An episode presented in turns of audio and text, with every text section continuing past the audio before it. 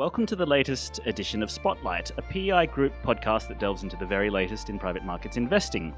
I'm Adam Le, senior editor based in London, and today we have Chris Field, a partner with law firm Dechert, here to talk all about the law firm's latest global private equity outlook. Chris, welcome to Spotlight. Adam, thank you. Thank you very much for having me.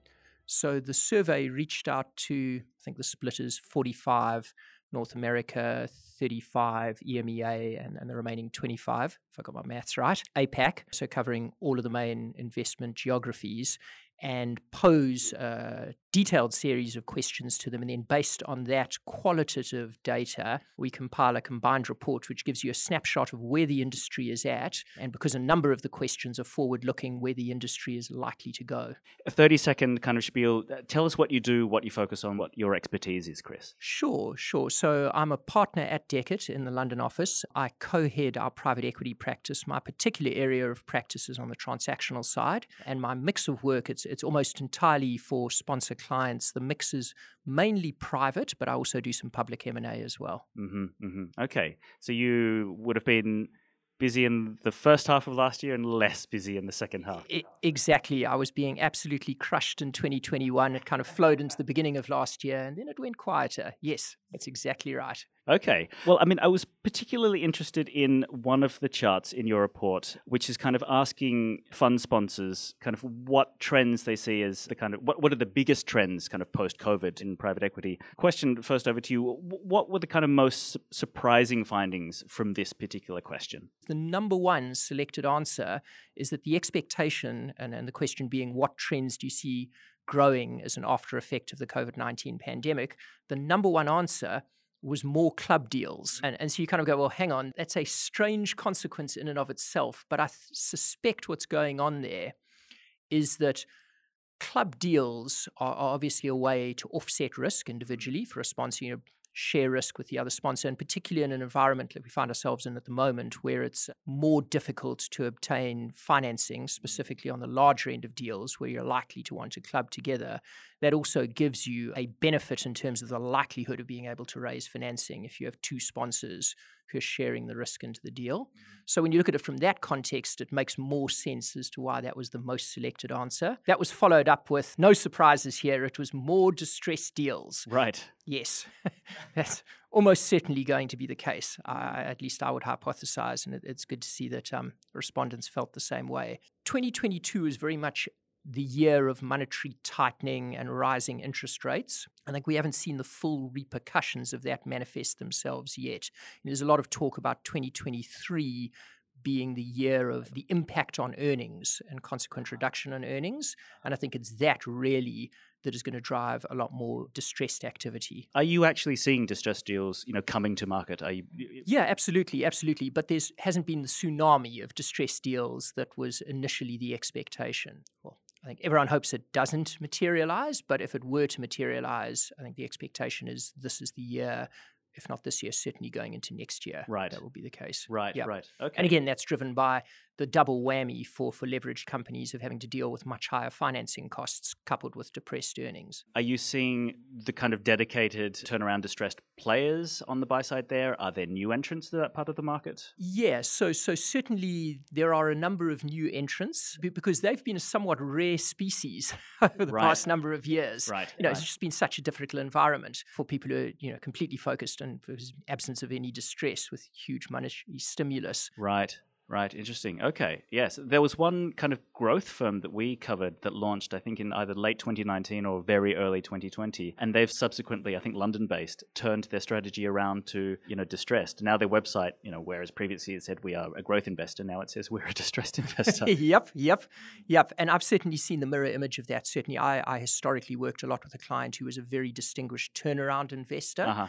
And slowly, over a number of years, they slowly migrated their emphasis from turnaround mm. into more classic, you know, private equity investing. And, and so interestingly, now I've been sort of joking with a bit and saying it's time to revitalize the turnaround tag. You know, this is the moment. Right. Fascinating. And how about on the kind of club deals? I mean, this was something that, you know, seems to have reared its head, I guess, because you know, go back five years, it, it, kind of wasn't really in vogue, was it? Yeah, that's right. And and you sort of at least anecdotally, I think you see club deals in two scenarios. The one is at the very height of the market, where literally to be able to pay up for the type of payment that's required to be successful in a very competitive auction. And again, these typically are for much larger assets. Mm. That's why you need to club together you will see club deals. And I think you saw that a lot just immediately prior to the great financial crisis. Mm. You saw a lot of those larger club deals, and, and some of those didn't work out so well. And, and I think now what's being talked about here in this report is a different sort of defensive club deal for the reasons that we just talked about. Uh-huh. So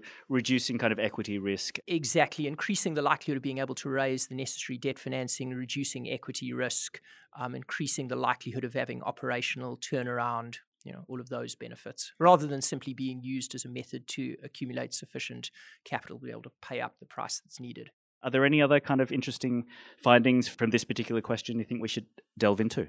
So further down the list which is listed as a growing effect from the COVID pandemic is expanding retail access to private equity vehicles. That's obviously the topic du jour. I say obviously because it's very much been in the press recently. I personally don't believe that that is a consequence of the COVID 19 pandemic. I think there are deeper drivers for it, but I'm not surprised to see it on this list. It's mm. definitely something that's coming. Yes, I was particularly interested to read in your report that I think it was quite a high amount, 63% or something like that, of respondents said that the increasing retailization uh, or democratization, as is often used, will have a, a, negative impact on. I can't remember if it was a negative impact on returns or it will impact returns. It was negative impact, and and you're right. It was an interesting response to get to the report, mm. given that there's been so much interest in this area that that actually, you know, a majority two th- almost two thirds are saying actually this may be negative. As we've tried to unpack that a bit and understand the reasoning behind that. And so maybe if we just rewind slightly, if retailization unfolds as is expected, it is likely to be transformative for the industry because this will allow the industry to access vast new pools of capital that haven't been accessed previously. And that's going to bring a number of consequences with it. And I think that's probably what's driving that response. So, one of the consequences is there will be a lot more capital available to be deployed. And so, query does that lead to some form of asset price inflation, certainly amongst the sponsors who are able to access retail investors and draw in that capital? And so, does that create difficulties in terms of the return profile? I think another concern that's out there is this is a very different type of investor to your classic institutional investor that the private equity industry is comfortable with and has worked with for many years. And you see early signs of that, for example, in the press recently with BREIT, the, the Blackstone Real Estate Investment Trust. You know, retail investors like liquidity.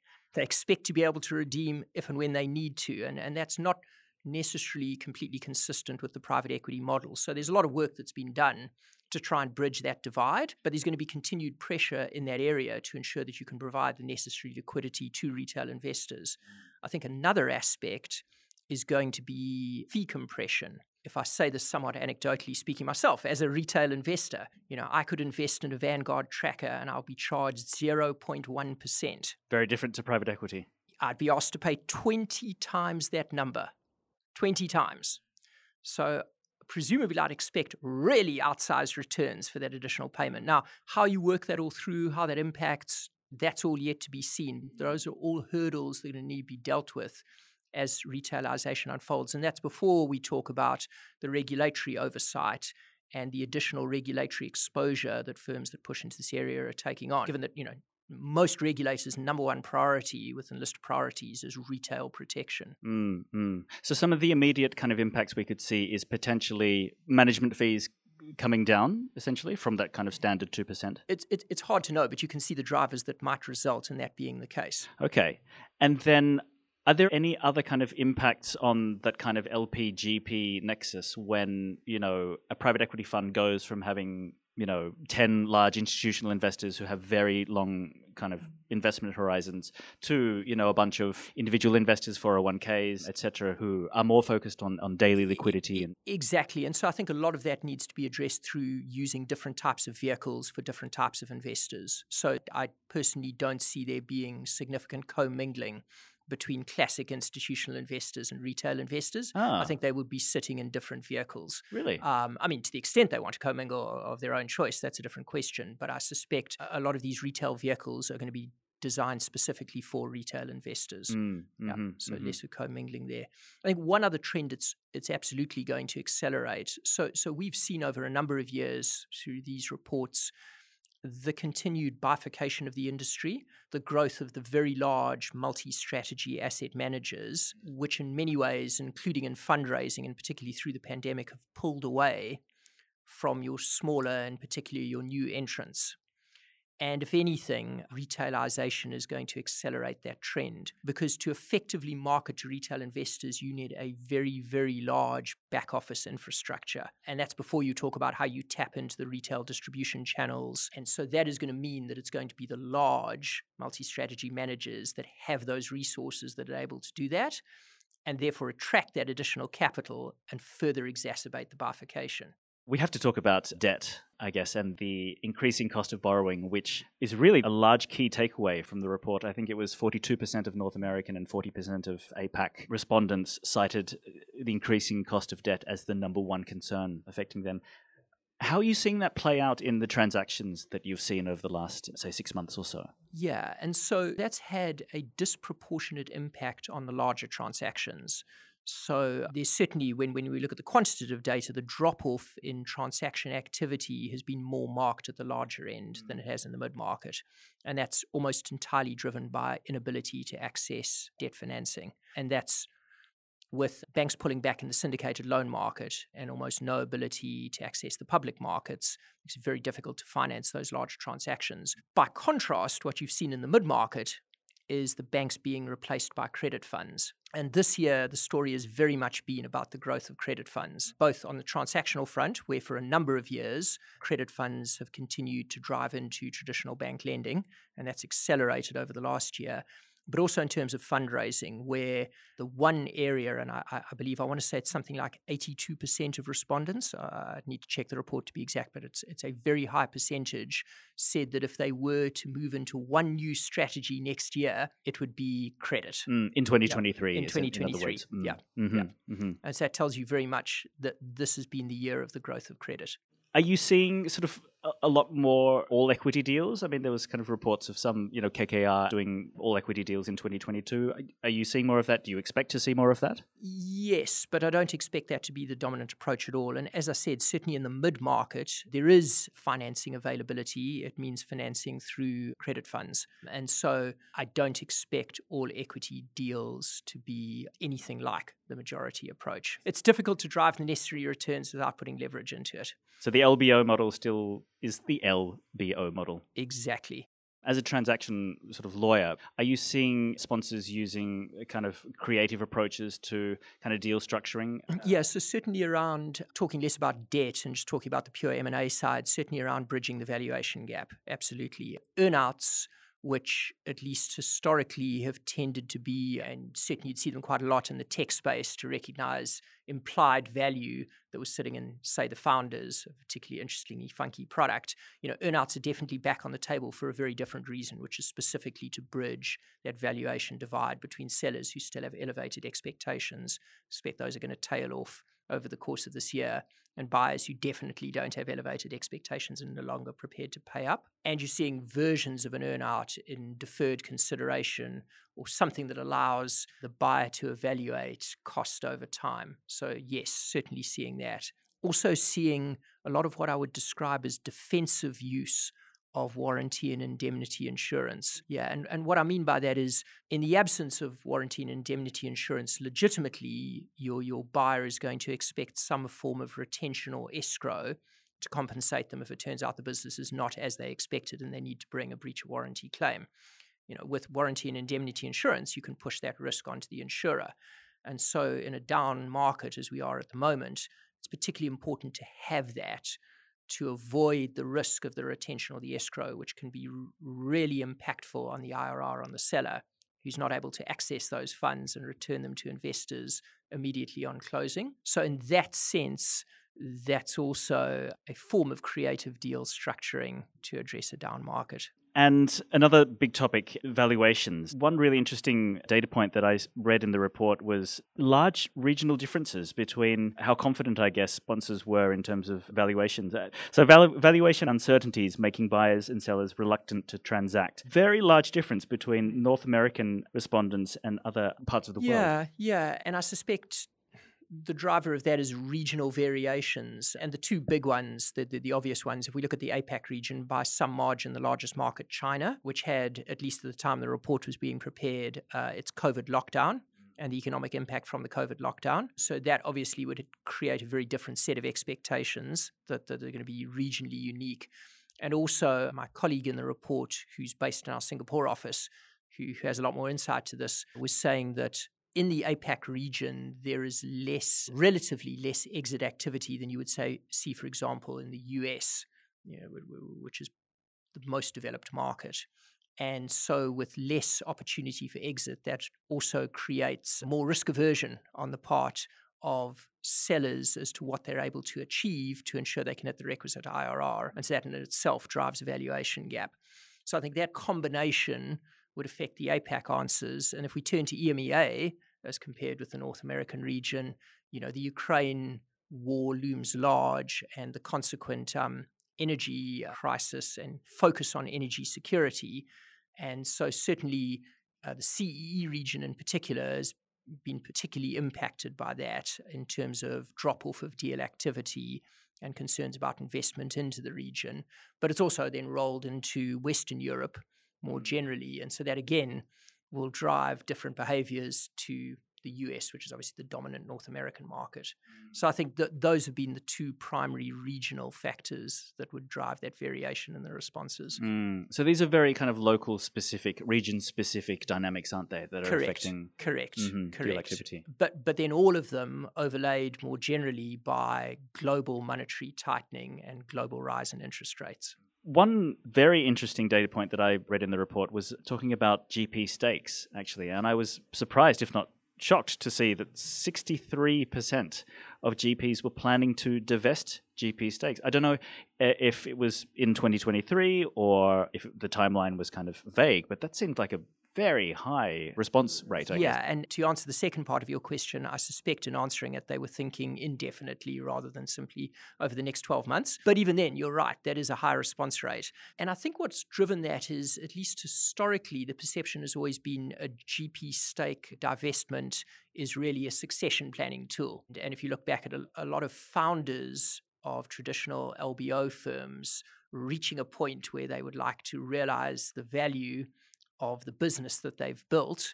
You know, that's a very neat mechanic to achieve that, and that's been the perception of the use of GP stake divestments. That's changed over, if not the past few years, certainly over the last year. It's also now very much seen as a tool to help fund uh, increased GP commitments. And increased GP commitments is being driven by two things. Firstly, the absolute size of funds, it's automatically increasing the absolute size of a GP commitment. And, and literally, how do you fund that? Because those teams aren't growing, you know, with the size relative the to the size of the fund, exactly. And then, secondly, on a relative basis, and particularly as we go into this market where investors have a greater say with, with more difficulty in fundraising, investors are demanding that GPs put more skin in the game on a relative basis. And so, again, how do you fund that? And, and that's where GP stake divestment can be valuable. A further version is where the fund works with the buyer of the GP stake to construct a more bespoke package where, for example, you might say something like, We're comfortable selling down some of the management company to you, but in return, given that you're now going to be part of the management and you're going to drive the future of the fund, we would expect you to invest into our next fund and show your commitment that way. Which, of course, in a difficult fundraising environment, to bring in a cornerstone investor or secure investment up front is really valuable. So, in that way, a GP stake divestment is part of a bigger structure to secure ongoing fundraising. And, and so I think all of those would explain the high response rate. Fascinating. I mean, it, it's not like there's a lack of capital ready to invest in this. I think it was just CalPERS that announced that it was committing a billion dollars to, well, it's kind of diverse and, and emerging managers. But that's also both on the kind of fund commitment side and providing operational capital, I believe. And CPPIB, Constellation Capital, um, lots of other institutional investors doing this. Yeah, correct, correct. I mean, there's the commitment on the part of investors to invest into the private capital industry generally has not waned at all. I think they've had some difficulties with the denominator effect, with the drop, the significant drop in the valuation of public markets. That's created pressure in terms of their asset allocation. And I think that's been doubled because there was an active push, certainly through 2021, to increase their exposure to private capital. So that's exacerbated it. But I think the drive to continue to invest has not waned. Chris, uh, tell listeners where they can find your report. Yes, so you can find the report on the homepage of Dechert. And for those of you who don't have Google, that is www.dechert.com and it should be up there in bright lights. And again, just to repeat, the actual title of the report is the 2023 Global Private Equity Outlook Report. Readers can obviously go to privateequityinternational.com as well, uh, type in Dechert and find our analysis of your report, or head directly to dechert.com to find your report. Um, thank you so much for joining us today on PEI Spotlight, Chris. Absolute pleasure.